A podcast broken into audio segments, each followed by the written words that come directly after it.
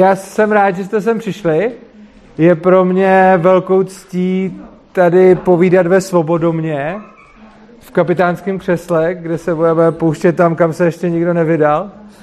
Každopádně mám jedinou prozbu, eh, natáčím to na YouTube, takže kdo nechce být z záběru, nech se, nech se vyklidí tady z toho místa, eh, komu to nevadí, ať tam samozřejmě zůstane. A jenom poprosím rodiče, viděl jsem tady nějaký nahý malý děti, aby mi nešli do záběru, protože oni mě pak na YouTube sestřelili za to.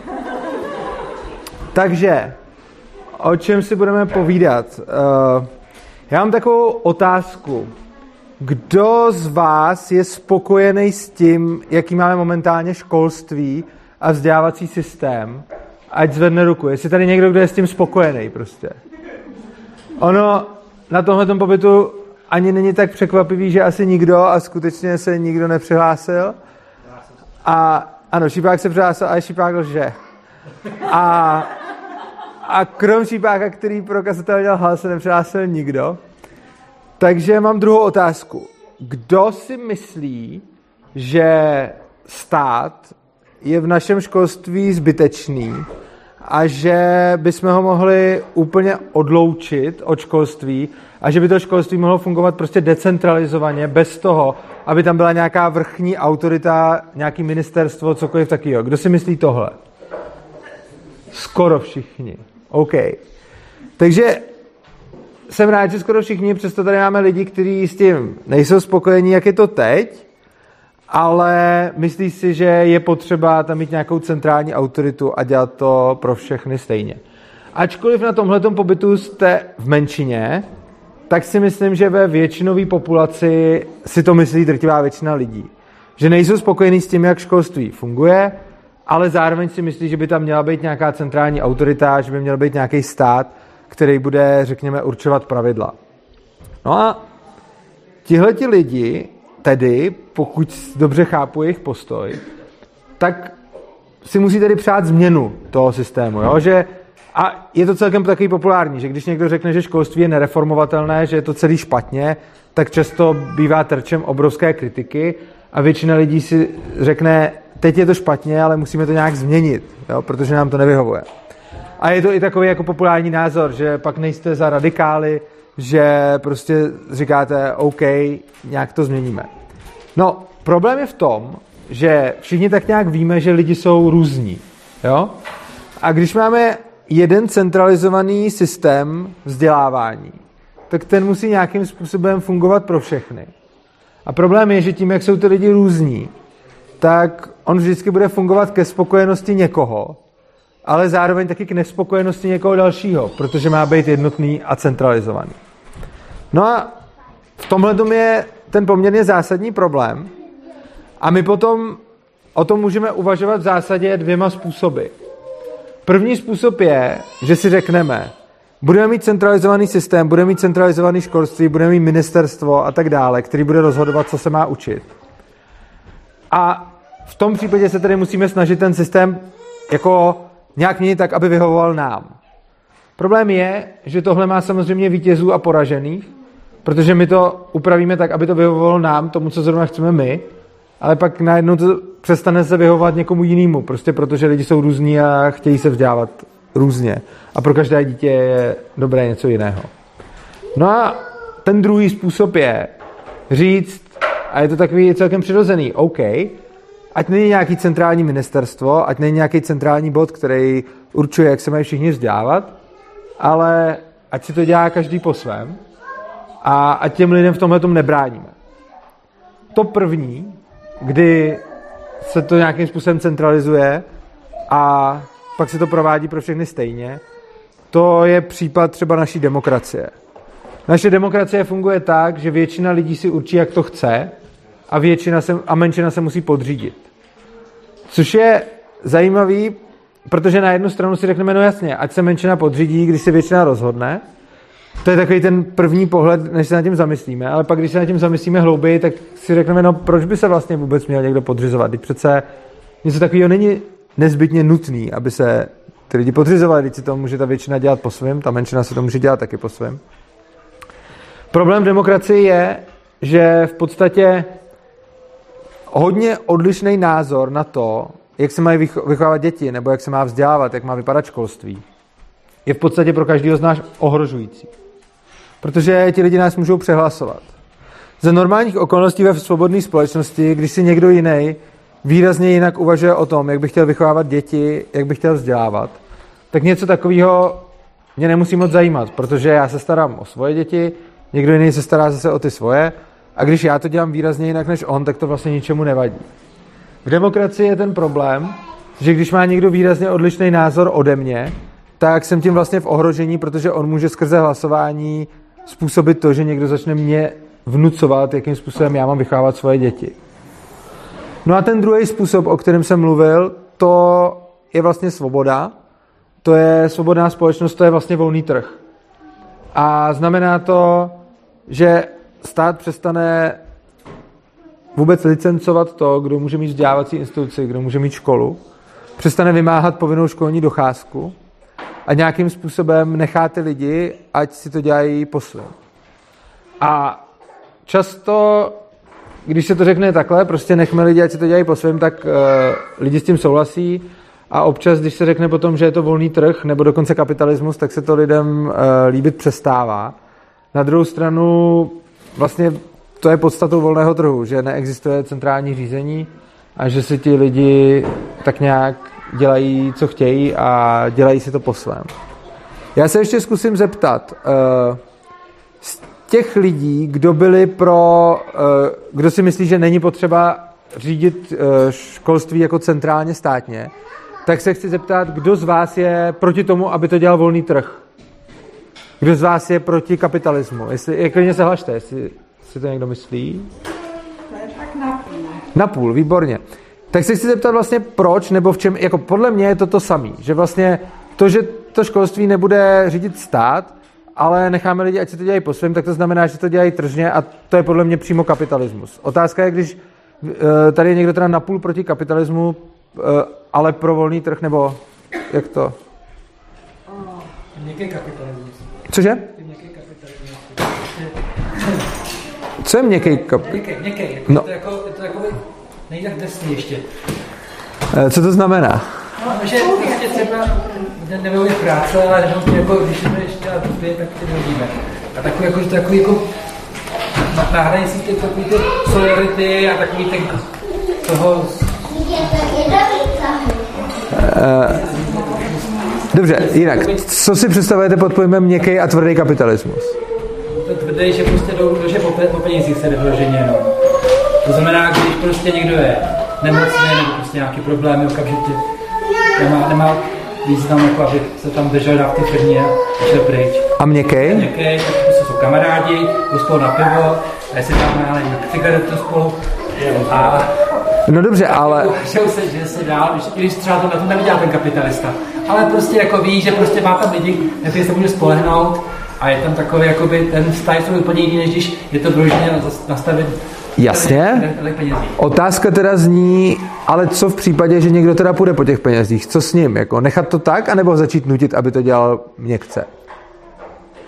Protože jako samozřejmě všichni bychom si... společnosti, jak, jak se to Ano. že? protože když takové lidi budou normální a, a, ty, a ty, takové tyhle ty lidi, co budou po těch penězích, budou jakoby ten standard, tak se to bude dát všem ostatním, že to je přirozený, že to je normální věc, ale když prostě to bude, budou všichni brát, že to je prostě ten, ten špatný, že ho nikdo nemá rád a že prostě No, jasně, ta, ta otázka je, to vlastně, jako to třeba zrovna nakonec funguje takhle, že tady u nás, že prostě většina lidí nemá ráda toho jednoho pána a přitom stejně pořád jako tam je, že takže jako no, takhle, to nechápu, prostě, jako, jak, jak to prostě může fungovat a funguje to.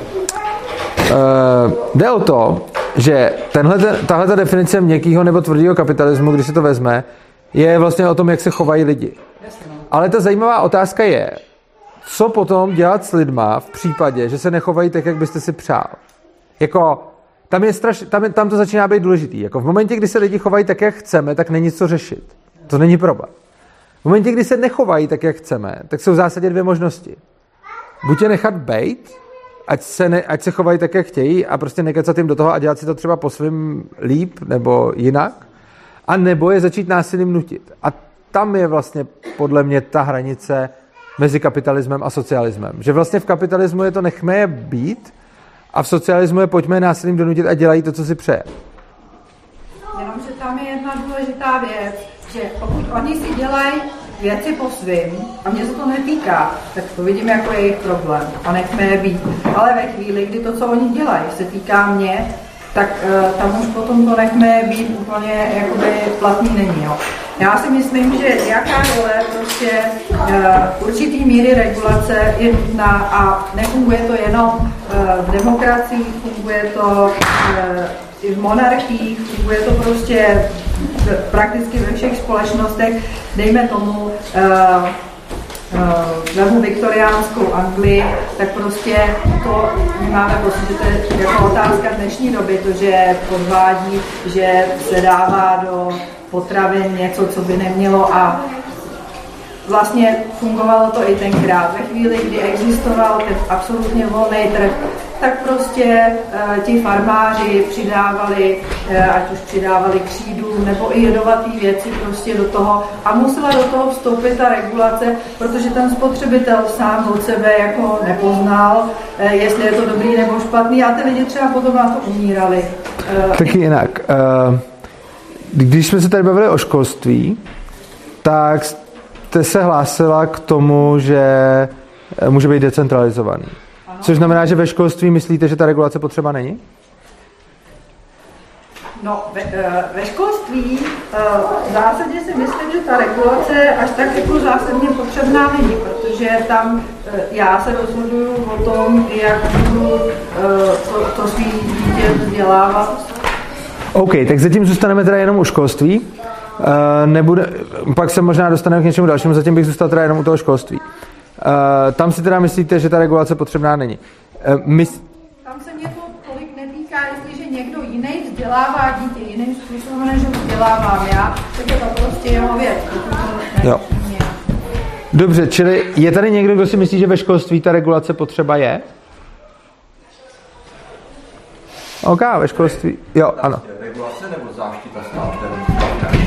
Uh, no, já jsem se původně ptal na decentralizovaný, tak můžeme, můžeme obojí, jako i třeba finanční záštita. V tom jednu, a to je uh, chudší lidi, kteří nemají nebo mají sotva finance na to, aby se doživili. A měl by si školství, který by bylo řízený naprosto kapitalismem, tržně. A tudíž asi z toho vychází, že by si každý měl zaplatit za tu školu, za kterou chce. A co ty lidi, kteří nebudou chtít zaplatit, nebo ani na to nemají.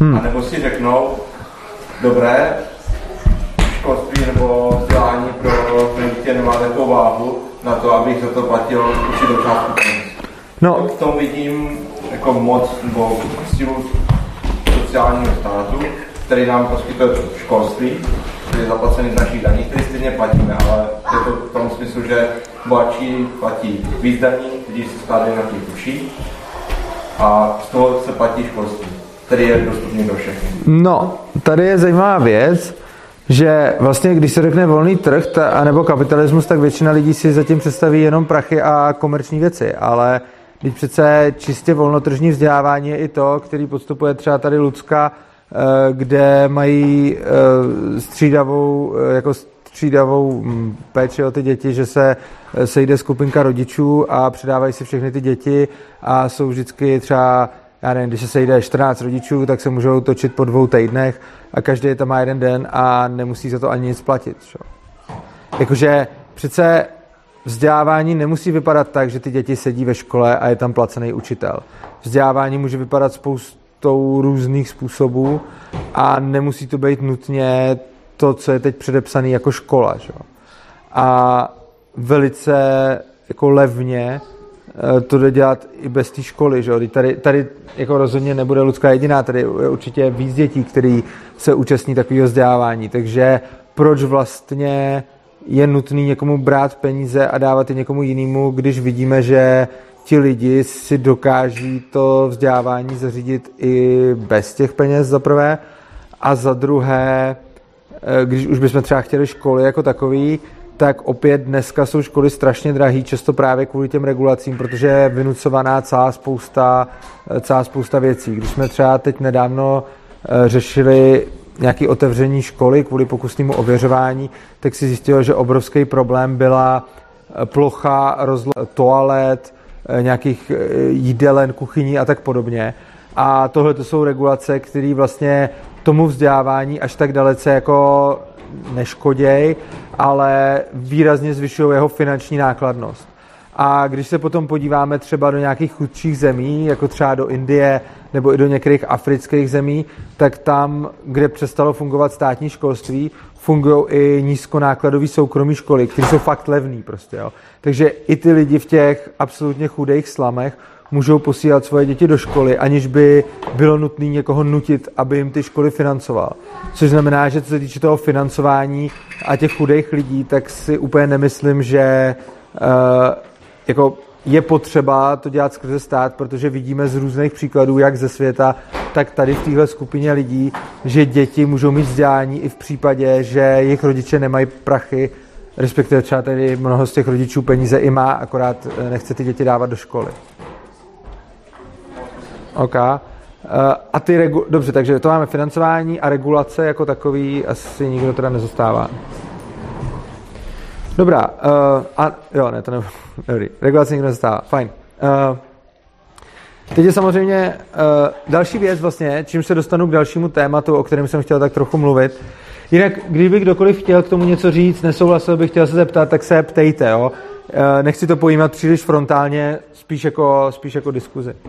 Uh, další věc, která se k tomu váže, je, že vlastně v momentě, kdy máme nějakým způsobem od státu definovanou školu na to, aby dostávala peníze, tak najednou vzniká jakoby i ta regulace. Jo. Ono těžko lze mít financování bez těch regulací, protože když stát chce financovat školu, tak musí zákonem nějak definovat školu. A tu musí definovat, protože kdyby to neudělal, tak já si najednou řeknu, no u mě doma je škola, jako. A, a já chci prachy, protože to mám školu, že jo. A takže to znamená, že musí existovat zákon, který bude říkat, co je škola, co není škola, kdo má právo na ty prachy a kdo nemá právo na ty prachy. A tím už se dostáváme k tomu, že vlastně to vzdělávání musí být nějakým způsobem řízeno centrálně, že jo? nebo jo, že, že prostě musí být najednou nějaká regulace, nějaký zákon, který říká, Prostě takhle má vypadat škola a takhle nemá vypadat škola. Co se týká celkově i povinné školní docházky. Jo. Eh, hodně lidí, kteří řeknou, OK, ať si kdo chce může zakládat jakoukoliv školu, jaká se mu líbí, ale řeknou dobře, ale povinná školní docházka je nutná. Ale tady už je obrovský problém, protože tyhle ty dvě věci nejdou úplně moc dohromady. V momentě, kdy máme povinnou školní docházku, tak musíme mít zákonně definováno, co je to škola. Jo, prostě když nemáme definováno, co je škola, tak povinná školní docházka pak jde řešit tak, že každý si řekne, u mě doma je škola a tam chodí moje děti. Šo? Takže prostě v momentě, kdy máme buď povinnou školní docházku, nebo financování těch institucí a tak dále, tak tím automaticky e, máme nějaký regulace toho, jak se, má, jak se má vyučovat, což je samozřejmě těžké. No a teď je zajímavý ten způsob, jak se k takovému stavu dostat. Jo. Teď žijeme v absolutně přeregulované době, kde celé to školství vlastně ovládá stát. A stát vlastně i říká, kdo si může otevřít školu. Teď tenhle rok nedostal hrozně moc soukromých škol, který si chtěli otevřít, tak prostě nedostali licenci, protože ministerstvo jim řeklo, ne, prostě nemůže to být školy. A tohle je jako velký problém, stejně tak stát určuje, co se ty lidi mají učit a tak dále. No a když oproti tomu řekneme, odlučme školství od státu, zrušme povinnou školní docházku, ať je to celý decentralizovaný, tak je to obrovský skok. No a když se zamyslíte nad tím, když to vezmete takhle jako celý jako velký skok, no tak to vypadá jako hrozný. To vypadá, že je to strašně moc, já nevím, práce nebo prostě obrovská změna. Ale ono je možné to, toho dosáhnout nějakým způsobem postupně. Konkrétně já si myslím, že jako první krok by mělo být to, že se aspoň umožní každému zakládat si školy, jak on chce a že stát prostě nebude licencovat to, kdo smí mít školu. Jo, teď momentálně stát funguje tak, že kdo chce školu, musí mít na to jako licenci a ministerstvo může zamítnout a zaříznout.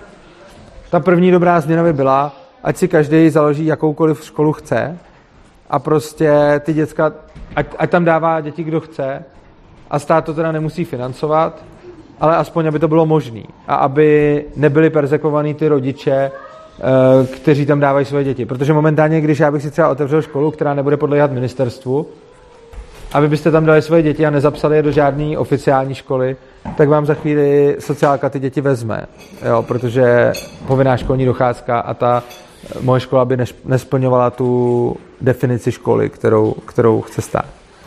Tohle by byl takový dobrý první krok. No a v druhém kroku by bylo potom dobrý, kdyby aspoň ty lidi, co dávají svoje děti do takových škol, byli osvobozený od odpovídající části daně, kterou platí tomu státu. Jo, aby ten opt-out byl úplný, což znamená, že napřed já dávám teda svoje dítě do školy, kdy si za ní platím nějak jinak, ale když už teda nevyužívám ten státní školský systém, tak by bylo asi dobrý, abych já neplatil daně na to školství, který stojí kolem 150 miliard ročně. Takže já bych byl vyloučený, když bych svoje dítě vzal pryč z tohohle systému, tak bych tam nemusel do něj ani platit. No dalším krokem by potom bylo jednoduše, že by stát začal rušit svoje školy tam, kde by vznikala konkurence. Což znamená, že když e, někde je dostatečná konkurence a do té státní školy už nikdo jako nechodí, protože si vybrali ty jiné školy, ze kterých se platí, takže by stát ty školy tam prostě pomalu rušil.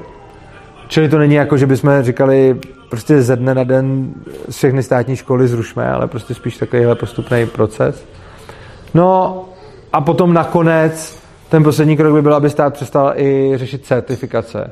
Čili prostě teď momentálně máme nějaké státní maturity a tak, máme nějaké prostě eh, centrální požadavky na školství a eh, to je vlastně asi tak ta poslední věc, která, která by se dala zrušit. Čili tohle je ta cesta eh, a o to se se svobodou učení snažíme nějakým způsobem k něčemu takovému dojít. Já bych si chtěl zeptat, jestli k tomu, co jsem říkal doteď, má někdo námitky nebo výhrady? Nemá. No, no, má. Tak už si jdeme představit třeba u nějakého odborného nebo školství eh, ty výstupy, jak třeba zahraniční škola, že ten odborník umí to, co by měl umět.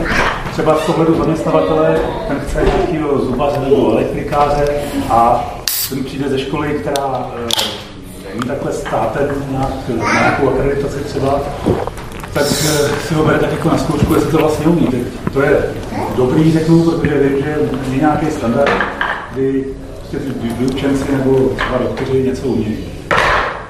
No, je celá řada oborů, eh, kde se na nějaký oficiální certifikace zcela kašle. A tam, kde jsou, tak a k něčemu fungují, tak je ty firmy jako využívají. Ale vidíme, jako z celého trhu, že něco takového vůbec jako není nezbytně nutný, že prostě je spousta firm, které dokážou fungovat eh, bez toho, aby dostávali od státu certifikaci. To je jako první věc. A druhá věc je, že to, co jsem říkal, neznamená, že by certifikace vůbec nemusely existovat. Ona samozřejmě, i ta soukromá škola dává nějakou certifikaci a má nějaký jméno, má nějakou reputaci a ten zaměstnavatel bude vědět, co z ní vychází za, za studenty. Což znamená, že místo toho, abych byl, já nevím, abych byl prostě magistr informatiky nebo softwarového inženýrství, tak budu magistr softwarového inženýrství z matematicko-fyzikální fakulty třeba. Jo, že, že prostě ta škola, i když nebude státní, tak může dávat certifikát. Sama svůj. A tím, že ten zaměstnavatel ví, že tahle ta škola prostě učí to, co on potřebuje, tak k tomu certifikátu může přihlídnout. Mimo jiné i dneska takovouhle situaci vidíme eh, v dalším vzdělávání. Ku příkladu, já mám vzhledem ke svému bývalému oboru, jsem byl programátor, tak mám spoustu certifikátů, úplně soukromých, který nemají žádnou školní, školní společného. A třeba zaměstnavatel mě poslal, abych si udělal certifikát nějaký. A já mám tenhle certifikát a tím se můžu prokázat uh, třeba dalšímu zaměstnavateli, že pro něj budu platný. A tenhle certifikát žádným způsobem nezajistil stát. Tyhle ty certifikáty zajišťují soukromé firmy tím způsobem, že já tam přijdu, uh, předvedu jim nějakou svoji znalost a oni mi ten certifikát buď udělí nebo neudělí. A pro ty další zaměstnavatele může být tohleto vodítkem, jestli mě potřebují nebo nepotřebují. To můžu dobře představit v této branži a ve spoustě dalších, ale pak třeba zrovna ty lékaři nebo nějaké podstatě státní profese, většina těch zdravotnických zařízení jsou nějak krajský a státní, tak eh, to neumím. No proč vlastně lékař, jakože takhle, dneska máme nějakou lékařskou fakultu, která dává diplomy. A na základě toho, že ta lékařská fakulta dává diplomy, tak oni ho potom někam vezmou do nemocnice. Vědí, vědí, co... No ano, ta, ta, ta fakulta dala diplom a na základě toho oni ho přijali do nemocnice. A proč by nemohla fungovat lékařská fakulta, která není státní? Ale která má akreditaci od státu. No nemá, ale proč by měla mít akreditaci od státu, když ona jako má, jako je zjevný, co učí a tak dále. Jakože přece ta akreditace není, není to, co z těch lidí dělá schopní lidi, že jo? Já si představuji, že akreditace mi ohlídá to, že z té školy vyjde někdo, kdo bude něco umět. No. no. jsou odevírané akreditace, když eh, prostě se to nedaří. No jasně, ale tak proč vlastně, když se to nedaří, tak oni odeberou akreditaci, ale když se to nedaří, tak úplně stejně já můžu, jakožto zaměstnavatel, prostě nepřijímat lidi z té školy, že? Jo, Jako když vidím, že se jí to nedaří, tak jeden model je, že té škole se nedaří, tak stát jí vezme akreditaci a druhý model je, že té škole se nedaří, tak já nebudu přijímat její absolventy. Případně já si ty absolventy můžu testovat. To je jako další možnost. No, oproti tomu, kolik stojí ta akreditace a celý to státní školství, je to poměrně levný. Ono, no ale ten zaměstnavatel už teď odvádí dvě třetiny toho, co vydělá státu. Že? Takže jako teď ten zaměstnavatel má nějaký, něco, co by vydělal a dvě třetiny z toho dá státu, to si myslím, že by si dost snadno zaplatil jako o testování jako lidí, který přijímá. Nemluvě o tom, že i tohle to za něj pořád můžou dělat ty fakulty. Jakože ty fakulty můžou říkat, jako my garantujeme, že dáváme, uh, jako, že dáváme certifikace tomuhle člověku. Případně ta fakulta, pokud by o to byl zájem, může rovnou uh, k, akredit, uh, k tomu diplomu dát i na základě čeho ten člověk dostal. Takže ona třeba ta fakulta, když jí to ten student odsouhlasí, může rovnou tomu zaměstnavateli dodat, já nevím, třeba jeho diplomku, nebo výsledek zkoušky, nebo prostě cokoliv takového. A on na základě toho může vidět, že to není jako nonsens. Jo, to, to samozřejmě už záleží, jak by byly konkrétní požadavky, jak by si s tím ten trh poradil. Ale rozhodně v zájmu těch škol je, ty školy chtějí studenty. A ty školy budou získá- získávat studenty, pokud ty studenti uvidí, že chodit do té školy k něčemu je. Což znamená, že v zájmu té školy je, aby dokázala těm zaměstnavatelům uh, ukázat, že uh, ty lidi, kteří z ní vystupují, k něčemu jsou. Jo? Takže uh, tohle by bylo ohledně té ohledně uh, certifikace. A teď bych se dostal trošičku uh, k tématu, který je navazující. Rád bych řekl, že Svoboda učení je organizace, která usiluje o svobodu ve vzdělávání a o odluku školství od státu. A vlastně cíle svobody učení nesahají nikam dál. Svoboda učení je čistě teda organizace zaměřená na, na vzdělávání. Jenže my vlastně všichni, co jsme ve svobodě učení, tak si zároveň myslíme, a jsou to naše osobní názory, už ne, že by to prosazovala ta organizace jako taková, tak my si zároveň myslíme, že úplně stejně jako to školství by bylo dobrý a žádoucí odloučit takhle od státu úplně všechno, vlastně všechny obory. A tenhle ten eh, postoj, nebo tyhle lidi se nazývají anarchokapitalisti a my vlastně tvrdíme, že společnost by měla být řízená, eh, řízená volným trhem. Důležitý je, že to zase, aby, aby nedošlo jako k mílce, není to poslání svobody učení, svoboda učení se fakt zabývá jenom tím školstvím, ale my si zároveň ještě jako členové myslíme, že u toho školství to nemusí skončit a že by bylo dobrý a žádoucí, aby se od státu odlišovaly i, i další obory. Já se tímhle tím zabývám už asi 10 let. Napsal jsem na to téma knížku, eh, přednáším o tom. Pokud by to někoho zajímalo, tak mám stránky urza.cz, knížku si můžete podívat se na stránce kniha.urza.cz a nebo záznamy z přednášek jsou zadarmo na mém YouTube kanálu, kanál Svobodného přístavu. Každopádně bych se teď chtěl zeptat, můžeme se o tom chvilku podiskutovat, jestli je tady někdo, jo, kdo s tímhle tím, co říkám, tedy že by se od toho státu dalo, od, uh, dalo odloučit opravdu všechno, nejenom to školství, ale všechno, kdo s tímhle tím souhlasí? Super, to je tak polovina, cca, je už většina, no. A kdo s tím nějak zásadně nesouhlasí? Zásadně? Vy souhlasíte i nesouhlasíte? Nesouhlasíte, super. Tak s čím nesouhlasíte? No, myslím si, že prostě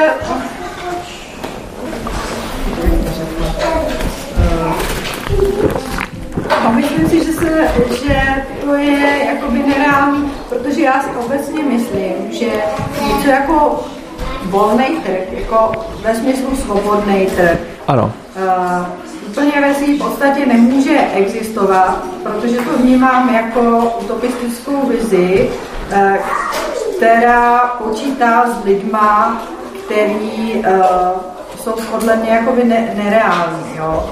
Že, že prostě počítá s tím, že třeba ty lidi budou to dělat poctivě, nebo prostě, myslím, myslím si, že v tomhle tom eh, tady jako je trošku problém. Ne, že by to nebyl problém i co se týče, jako, když to není odloučení od státu, že jo. Proč myslíte, že s tím počítá? Nevím, jak. Nebo co myslíte tím, že volný trh počítá s tím, že lidi se budou chovat? Po... Když přece volný trh není jako, ten nemá přece nějakou mysl, že by s něčím, jakože přece volný trh je nějaký uspořádání společnosti a nerozumím úplně formulaci volný trh počítá s tím, že lidi jsou uh, čestní, když vlastně volný trh je uspořádání a počítat s něčím je lidská myšlenka. Myslím tím to, že kdy, že manipulovat prostě nějak uh, myšlením dalších lidí, obzvlášť prostě v dnešní době, nebo manipulovat informacema je nesmírně snadný. Budíš? A tudíž uh, jako někomu vlastně říct, že volný trh je volný trh a přitom to manipulovat, takže to vlastně nebude volný trh, je prostě taky snadný. Co myslíte tím, že to bude a nebude volný trh? Eh, jak, jak jste říkala, že eh, manipulovat to tak, aby volný trh nebyl volný trh, co tím myslíte? Já si po tím nic nevím představit. To, to je hrozně jako... Uh, je hodně těžký na formulaci, no. Uh,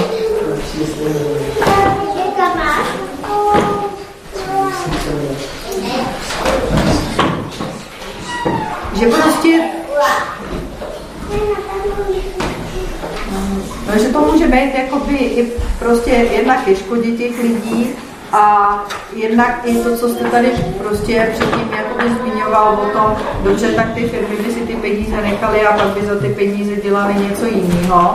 Uh, tak si myslím, že prostě nějaká funkce toho státu, že prostě nemáme kmenový zřízení, kde prostě každý zná každého a kde ten volný trh v rámci toho kmene může opravdu fungovat, ale ta naše společnost je prostě hodně velká eh, na, na to, aby, eh, aby mohla takovýmhle jako podle mě způsobem fungovat. Čili tady musí být nějaký, nebo si myslím, že je potřebný nějaký jakoby za, eh, zástupný, nějaká zástupná věc, která některé věci organizuje, to znamená ten stát, kde prostě ano, každý, někdo má méně, někdo má víc, složí se na ty daně a ten stát prostě třeba, nevím, postaví za to silnice. Jo, že, že tohle, že já si třeba zrovna takovou věc, jako je stavba silnic představit, že by si to každý řešil jako poslim, jo.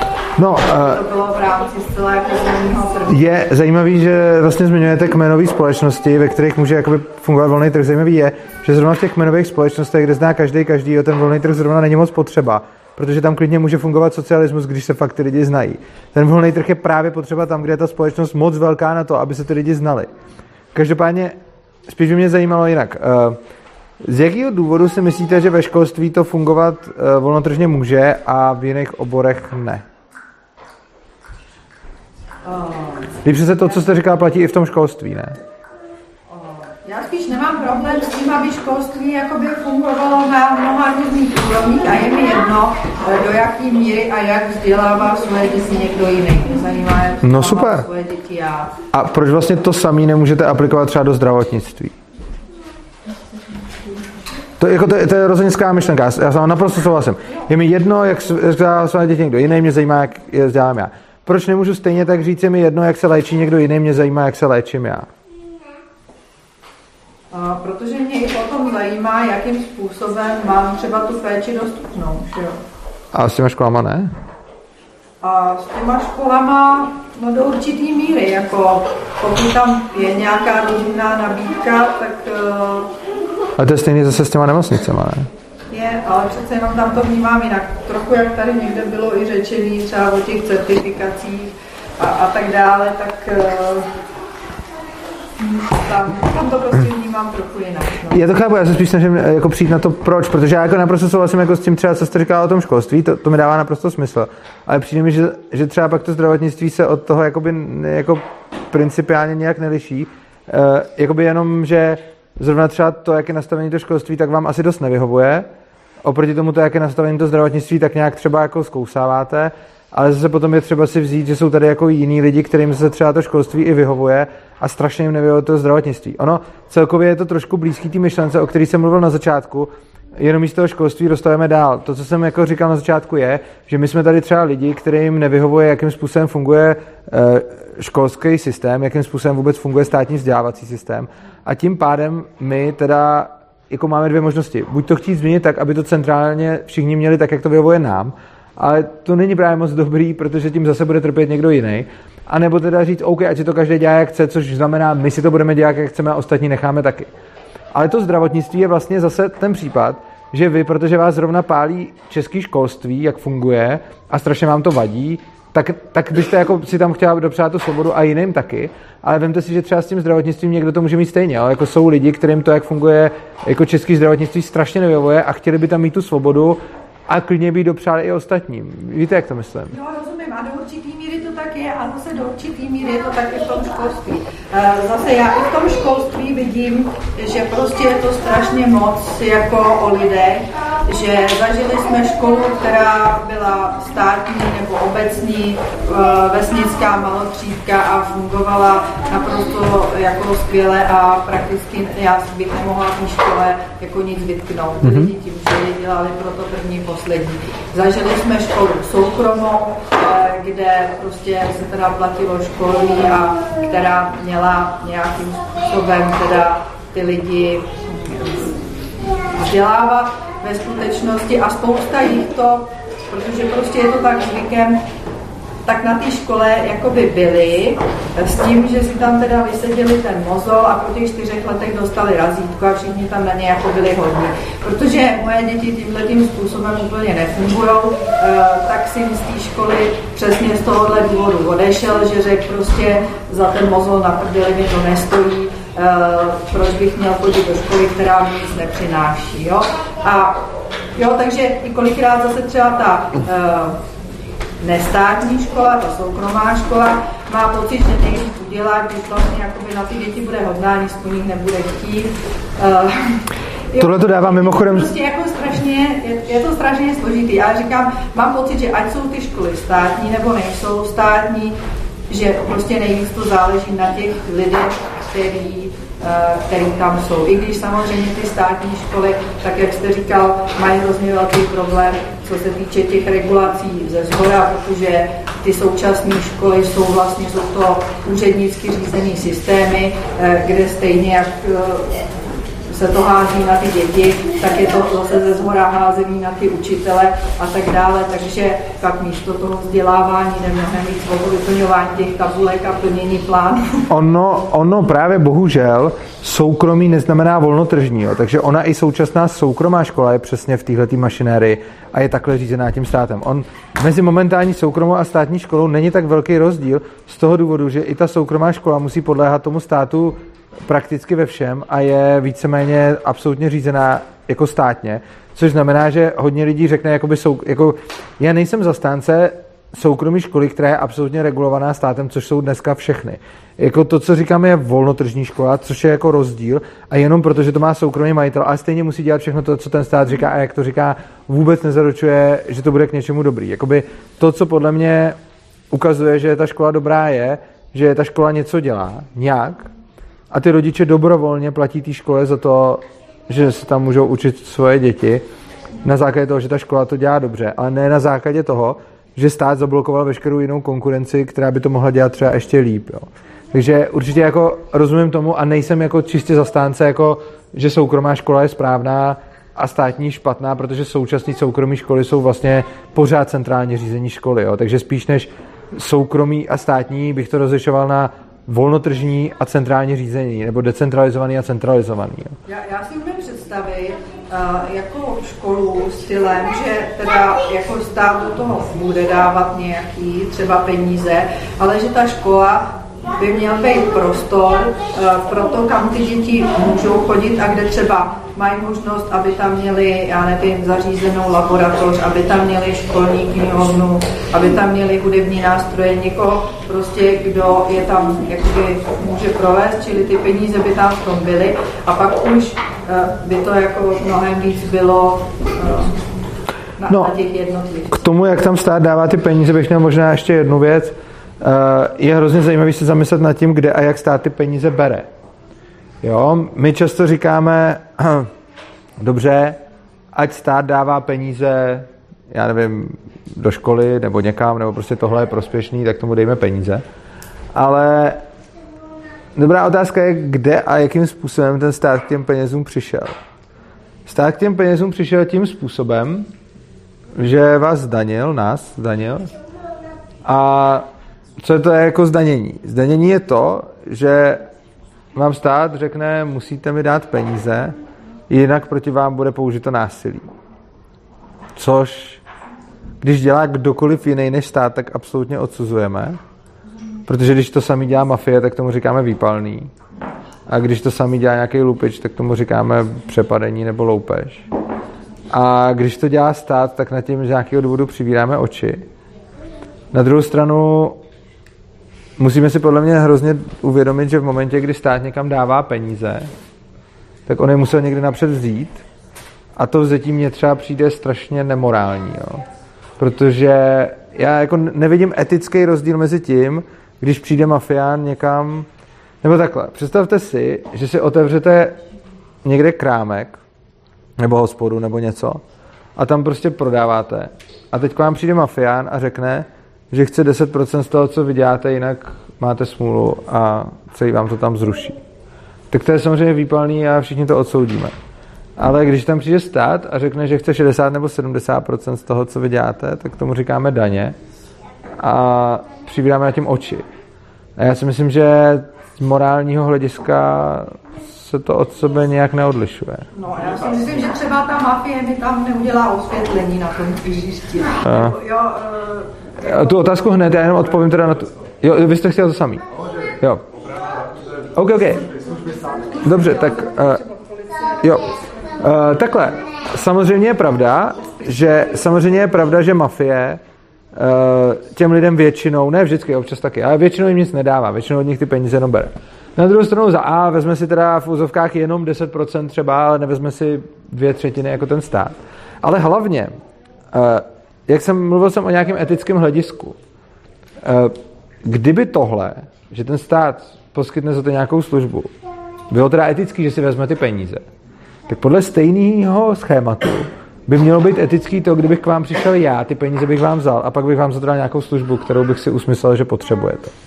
Takže třeba kdybych teď šel ven, tam vám stojí auto a já bych to vaše auto umyl a pak bych k vám přišel a řekl bych, že mi prostě musíte dát prachy, protože jsem vám umyl auto. Dávalo by, jako bylo, přišlo by vám to eticky v pořádku, kdybych vás Kdyby vám šel umýt auto a pak bych řekl, že chci prachy, řekl bych si kolik, vy byste se mě na to neptali, nemohli byste to odmítnout, nemohli byste s tím nic. Já bych vám prostě umyl auto, řekl bych si, že chci, já nevím, pěti kilo a, a vy bychom ho museli dát a kdybychom ho nedali, tak bych vás někam zavřel prostě.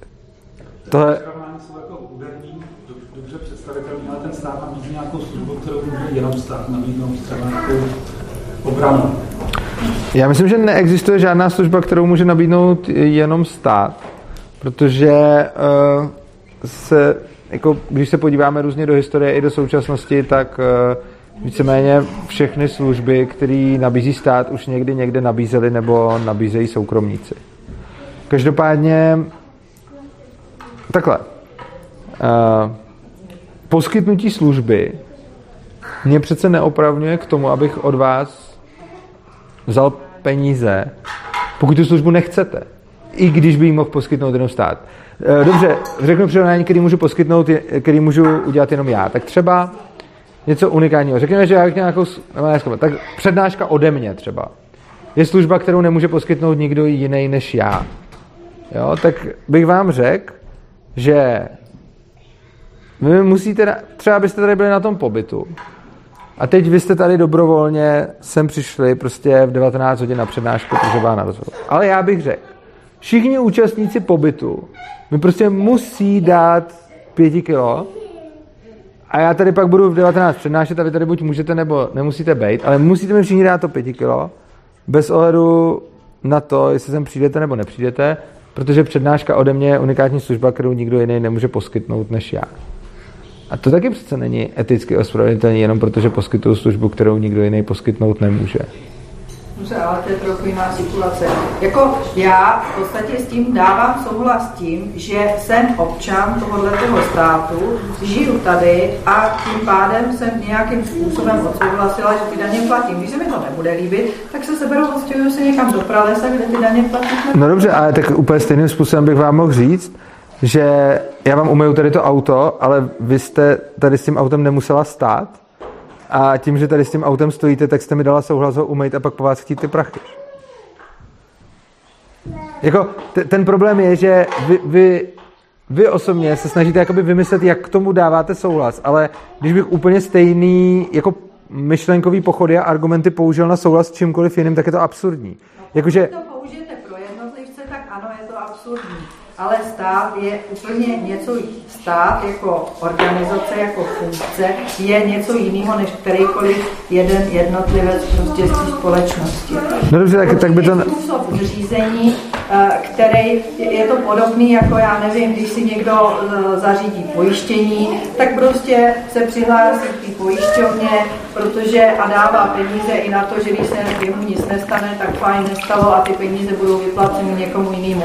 Protože je snadný, aby se domluvili tři lidi, že každý dá do společné kasičky stovku, ale už je to problém na tom, aby se na tom domluvilo třeba 10 tisíc lidí. A samozřejmě, že potom ta ochrana nebo to pojistné krytí, pokud se domluví 10 tisíc lidí, může být jiný a lepší, než když se domluví No. tři. Takže ale už zase platí k tomu teda potom uh, ty zaměstnance a ty úředníky z té pojišťovny, což vlastně velmi přibližně prostě funguje i v tom státě, že nemůžou se ty lidi, těch tady 10 milionů lidí v republice, domluvit každý s každým, tudíž volej nějaký zástupce, ti zástupci potom na různých úrovních. Je tam jeden obrovský rozdíl. Je tam obrovský rozdíl a ten rozdíl je dobrovolnost. Vy jste sama říkala, já vůbec neříkám, že není nikdy dobrý, aby se hodně lidí domluvilo a něco udělali společně místo toho, aby to dělal každý po jednom. To je ve spoustě věcí dobrých. Ale ten rozdíl je v dobrovolnosti. Pojištění, když si rozhodnete platit, tak ho platíte a když se rozhodnete ho neplatit, tak ho neplatíte. A to je v pořádku a tím se to liší od toho státu. Já nekritizuju na státu to, že je velký a že se tam hodně lidí prostě poskytuje služby dohromady. Já na státu kritizuju to, že to není dobrovolný. A to, o čem tady mluvím, ten rozdíl etický mezi dobrovolností a nedobrovolností. Což znamená, že já bych neměl nic proti tomu, kdyby se spousta lidí shodla na tom, že chce nějakou službu a oni by ji teda platili, protože ji oni všichni chtějí. Ale to, o čem mluvím, je, kde se bere z morálního hlediska právo nutit někoho, kdo se na tom podílet nechce a tu službu třeba nevyužívá. Kde bereme morální právo na toho nutit k tomu, aby ji platil? A pokud to morální právo jde vykouzlit z nějakých důvodů typu poskytuje se služba, těžko ji může poskytnout někdo jiný a tak dále, tak by přece tyhle ty argumenty, tam, kde jsou splněný, by to mělo fungovat taky. Ale to, na co narážím, je, že když vezmu přesně ty vaše argumenty, kterými hájíte stát, tak těma samýma argumentama bych mohl hájit cokoliv jiného, co vy sama vlastně s tím nesouhlasíte. Jo, takže tam, tam, jde o tu, tam jde o tu dobrovolnost a o to, že z čistě etického hlediska já, kdybych dělal to samé, co ten stát, vy, kdybyste dělal to samé, co ten stát, jakákoliv firma, kdyby dělala to samé, co ten stát, tak to absolutně odsoudíme a řekneme, že to je nemorální. A když to dělá přesně jenom ten stát, tak řekneme, je to OK. Ale přece morálku nelze odvozovat z toho, že když něco dělá Franta, tak je to morální, a když něco dělá Pepa, tak je to nemorální. Přece morálka by měla být nějakým způsobem univerzální. A ne tak, že když je tady jeden subjekt, který nám od začátku našich životů vtloukal do hlavy, že to, co dělá, je v pořádku, tak my jsme tomu jakoby uvěřili. A dal jste si vlastně ve vlastním morálním kompasu výjimku Protože když to samý, co ten stát dělají jiný lidi, tak byste to zavrhla. ale jenom tomu státu to tolerujete, protože ten stát vám už od malička říkal, že to tak má být.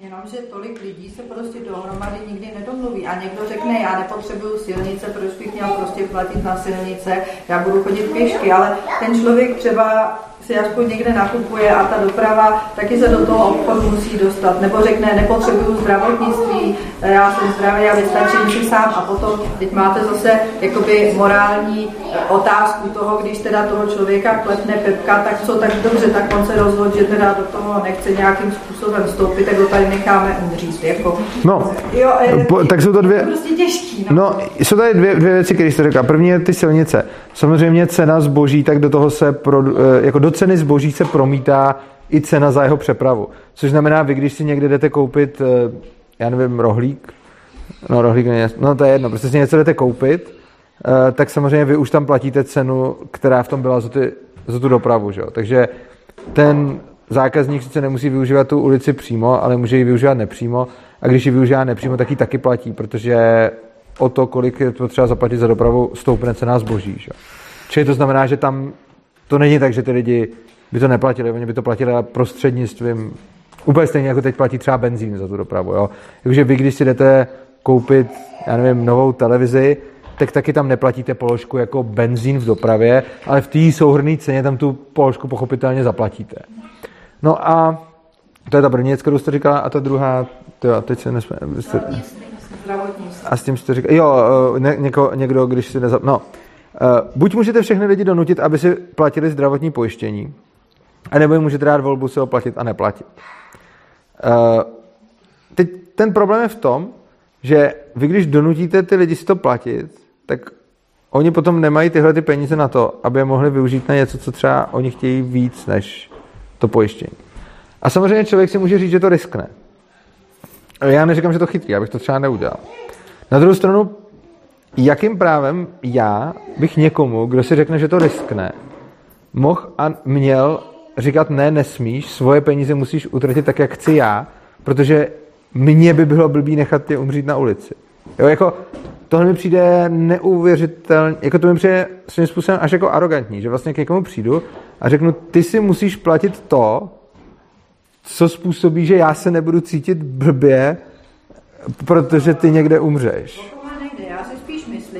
že tam jde o to, že rozhodně ne každý člověk docení uh, to, že jako do všech důsledků, co teda všechno jakoby ten stát zastřešuje a co zajišťuje a že uh, aby to prostě vzal položku po položce a dokázal se uh, opravdu relevantně rozhodnout, co z toho má nebo nemá platit. Jo. To si myslím. No dobře, ale a tak vy to dokážete za ty lidi rozhodnout líp? Ne, já to prostě akceptuju. Dobře, ale no, no třeba s tím školstvím to úplně neakceptujete, ne? No tak kde s tím nesouhlasím, tak řeknu, že s tím nesouhlasím a snažím se to nějak vykomunikovat a něco s tím udělat, aby... Jo, a to se vám právě snažím ukázat, že vám třeba vadí způsob, jakým ten stát funguje v tom vzdělávání. Ale někomu může úplně stejně vadit ten způsob, jak funguje ve zdravotnictví. A vy sama určitě trpíte proto, že tady vidíte celou spoustu lidí, kteří jsou v oblasti toho školství celkem spokojení s tím, co tam mají oni, ale vám nechtějí dopřát vaší svobodu. A máte t- žijete ve společnosti lidí, kteří šlapou po vaší svobodě vychovávat vaše děti tak, jak chcete. A vy tím samozřejmě trpíte. A celkem možná třeba nechápete, proč vám to ty lidi dělají. Na druhou stranu, vy sama šlapete po jejich svobodě rozhodnout si o jejich zdraví. Jo? Oni úplně stejně jako vy říkáte, no oni třeba neumějí docenit eh, to zdravotnictví a podobně, by o vás řekli, no jo, ale vy neumíte docenit to státní školství a vy se neumíte rozhodnout. No dobře, ale te, ten problém je, že potom můžeme buď akceptovat to, že necháme lidi, aby se rozhodovali sami za sebe a v tom případě samozřejmě můžou udělat chybu, bude to potom jejich chyba, ale my je nebudeme násilím k něčemu nutit. A nebo teda řekneme, že kdykoliv si dostatečná část lidí myslí, že je dobrý násilím ostatní nutit k tomu, aby jednali po jejich a ne po svém, tak to můžou zákonem tomu zbytku vnutit. Potom ale logickým důsledkem je to, že my si nikdy nebudeme moct vzdělávat a vychovávat svoje děti tak, jak chceme. Protože tady vždycky bude ta majorita, která řekne ne, vy neumíte docenit jako to skvělé státní školství, jste blbci a proto musíte dávat děti do školy tak, jak my chceme. A tyhle ty dva způsoby uvažování jsou diametrálně odlišný. Prostě ten jeden způsob je, budu si dělat se svým životem, co chci a nechám ostatní, ať si dělají, co chtějí. A ten druhý způsob je, já si myslím, že vím líp, co je pro ostatní a pro mě dobrý a tak jim to prostě musím vnutit. A vy vlastně v tom školství preferujete ten první systém, že si to každý může dělat, jak chce. V tom zdravotnictví preferujete ten druhý, že to chcete lidem nutit, aby to dělali po vašem. A... Já si myslím, že vždycky je to jakoby otázka míry, že to opravdu nestojí úplně takhle jako jedna strana vůči tomu jako druhá strana, že prostě je to, je to o nějakém poměru, protože uh, když byly právě ty, nebo když jsou ty kmenové společenství, které jsou úzce svázané s přírodou, tak tam ty lidi vědí, že jeden bez druhého prostě nepřežije. Že jeden sám prostě jednotlivec taky třeba prostě vyhnat někoho z toho kmene jakoby do samoty uh, byla pro něj v podstatě jakoby smrt. Jo. Takže uh, tohle z toho si ty lidi uvědomovali, že jsou svázaný jako společnost prostě spolu a že to je důležitý ale tím, jak je ta společnost současná velká a máme technologie, tak se prostě často stává, že jednotlivci mají pocit, že jsou de facto na té společnosti nezávislí, ačkoliv to jakoby není pravda.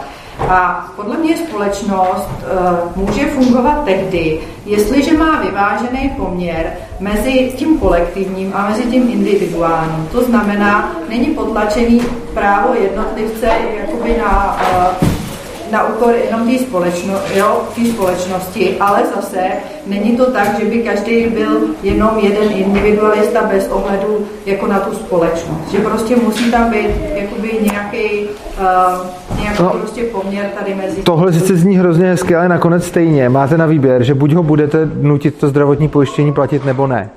Jo, čili vy sice říkáte, jakože vy, vy na jednu stranu říkáte, jo, já chci nutit platit si zdravotní pojištění, a když vám pak řeknu, vy je chcete nutit, tak řeknete, no, no tak úplně ne. Ale ten problém je, že bez ohledu na to, jak blbě nebo hezky to zní, je prostě buď budete nutit si platit to zdravotní pojištění, anebo jim řeknete, nemusíte si ho platit.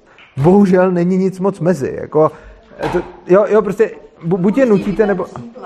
Jo, ale ten stát prostě zajišťuje nějaké služby, policii, vojsko, nevím, ty silnice. No i ty školy, že jo? Uh, jo, i ty školy. A teď jde o to, aby uh, ten stát to nedělal tak, že jednotlivec není důležitý, uh, všechno prostě takhle se říznem a všichni to budou dělat stejně. A pak je oproti tomu ten úplně jakoby úplně druhý extrém, který je úplně stejně, není úplně dobrý, eh, kdy každý jednotlivec rozhoduje pouze a jenom jakoby sám za sebe. A já říkám, že je potřeba, aby to bylo rovnováze, to, co si rozhoduje jednotlivec, aby měl dostatečný kolem sebe prostor pro no. rozhodování o sobě a svojí rodině a zároveň tak, aby mohla ta společnost fungovat jako celé. No, ten problém je, že tyhle ty dvě věci jdou jako proti sobě a vy vlastně sice říkáte, že chcete, aby to bylo v rovnováze, ale ve skutečnosti chcete, aby tam, kde je ta svoboda pro vás důležitá, byla absolutní svoboda a tam, kde pro vás není důležitá, aby tam byla jakoby ta totalita. Problém... No ne, tak v tom školství chcete absolutní svobodu. Vy jste řekla, že nechcete žádný regulace a... Takhle. Chci, ale nemyslím si, že je to možné. To jsou dvě různé věci. Já se tady neptám o tom, co... Jako ne, se o tom, jak moc je co jak realizovatelný, bavíme se o tom, co chceme, čeho chceme dosáhnout. A ten problém je jakoby v tom, že to, co, to, co se snažím jako naznačit, je, že vy to sice vidíte v tom školství a chcete tam tu svobodu pro sebe a tudíž ji chcete umožnit i ostatním. Ale problém je, že málo kdo bude mít detailní záběr úplně ve všem. Jo. Pro vás je třeba důležitý vzdělávání vašich dětí a proto tam chcete svobodu a není pro vás tak důležitých x dalších oborů. Pro různý lidi budou růz, důležitý další obory. Problém ale je, že když se podíváme pak na ten jeden obor, tak v každém tom oboru je jenom menšina lidí, pro který je to tak důležitý, že v tom chtějí tu plnou svobodu. A z toho potom ale logicky v demokracii vyplyne, že vždycky ti kolektivisti uhlasují ty individuality, protože v tom daném oboru, v každém, je vždycky víc nakonec těch kolektivistů. Protože pro vás je důležité to vzdělávání a tam chcete individualitu a jste ochotná ji dopřát i ostatním. Ale v tom zdravotnictví ne a v dalších x oborech taky ne. Ale ten problém je, že když teď budete mít tady člověka, který zase bude chtít svobodu třeba v tom zdravotnictví, protože tam to pro něj bude důležitý, ale bude kašlat na školství a na dalších deset věcí, tak ve výsledku, když potom tyhle ty všechny lidi dáte dohromady, a když budeme uvažovat tímhle tím způsobem, to, co chci já, tam, kde chci svobodu, tak tam jí dám i jiným, ale tam, kde já nechci svobodu, tam chci všechny omezit. No tak nakonec No, vy říkáte, že nechcete, ale reálně všechno to, co říkáte, je, že chcete, protože jako vám se jenom nelíbí formulace, chci všechny omezit, ale reálně říkáte, že chcete, aby všichni platili povinně zdravotní pojištění. Já říkám jenom, že prostě ten stát do nějaký míry regulovat musí a měl. Já si i v tom školství, v tom zdravotnictví, to, jako i v tom školství, můžu si dělat, co chci, ale pak tím jako rozhodnutím zase musím pak řešit jako další věci, že jo. Jako Myslím si, že vždycky je to o nějakém jako kompromisu, vědět, co je pro mě zásadní a co, na čem si prostě chci trvat a kde jsem ochotná zase prostě ustoupit uh, jako vůči tomu celku. No já vím, ale to, to, o čem mluvím je, že tenhle ten přístup když budou ho sledovat všichni a zároveň budou mít demokracii, tak výsledkem bude, že nikde nebude individuální svoboda.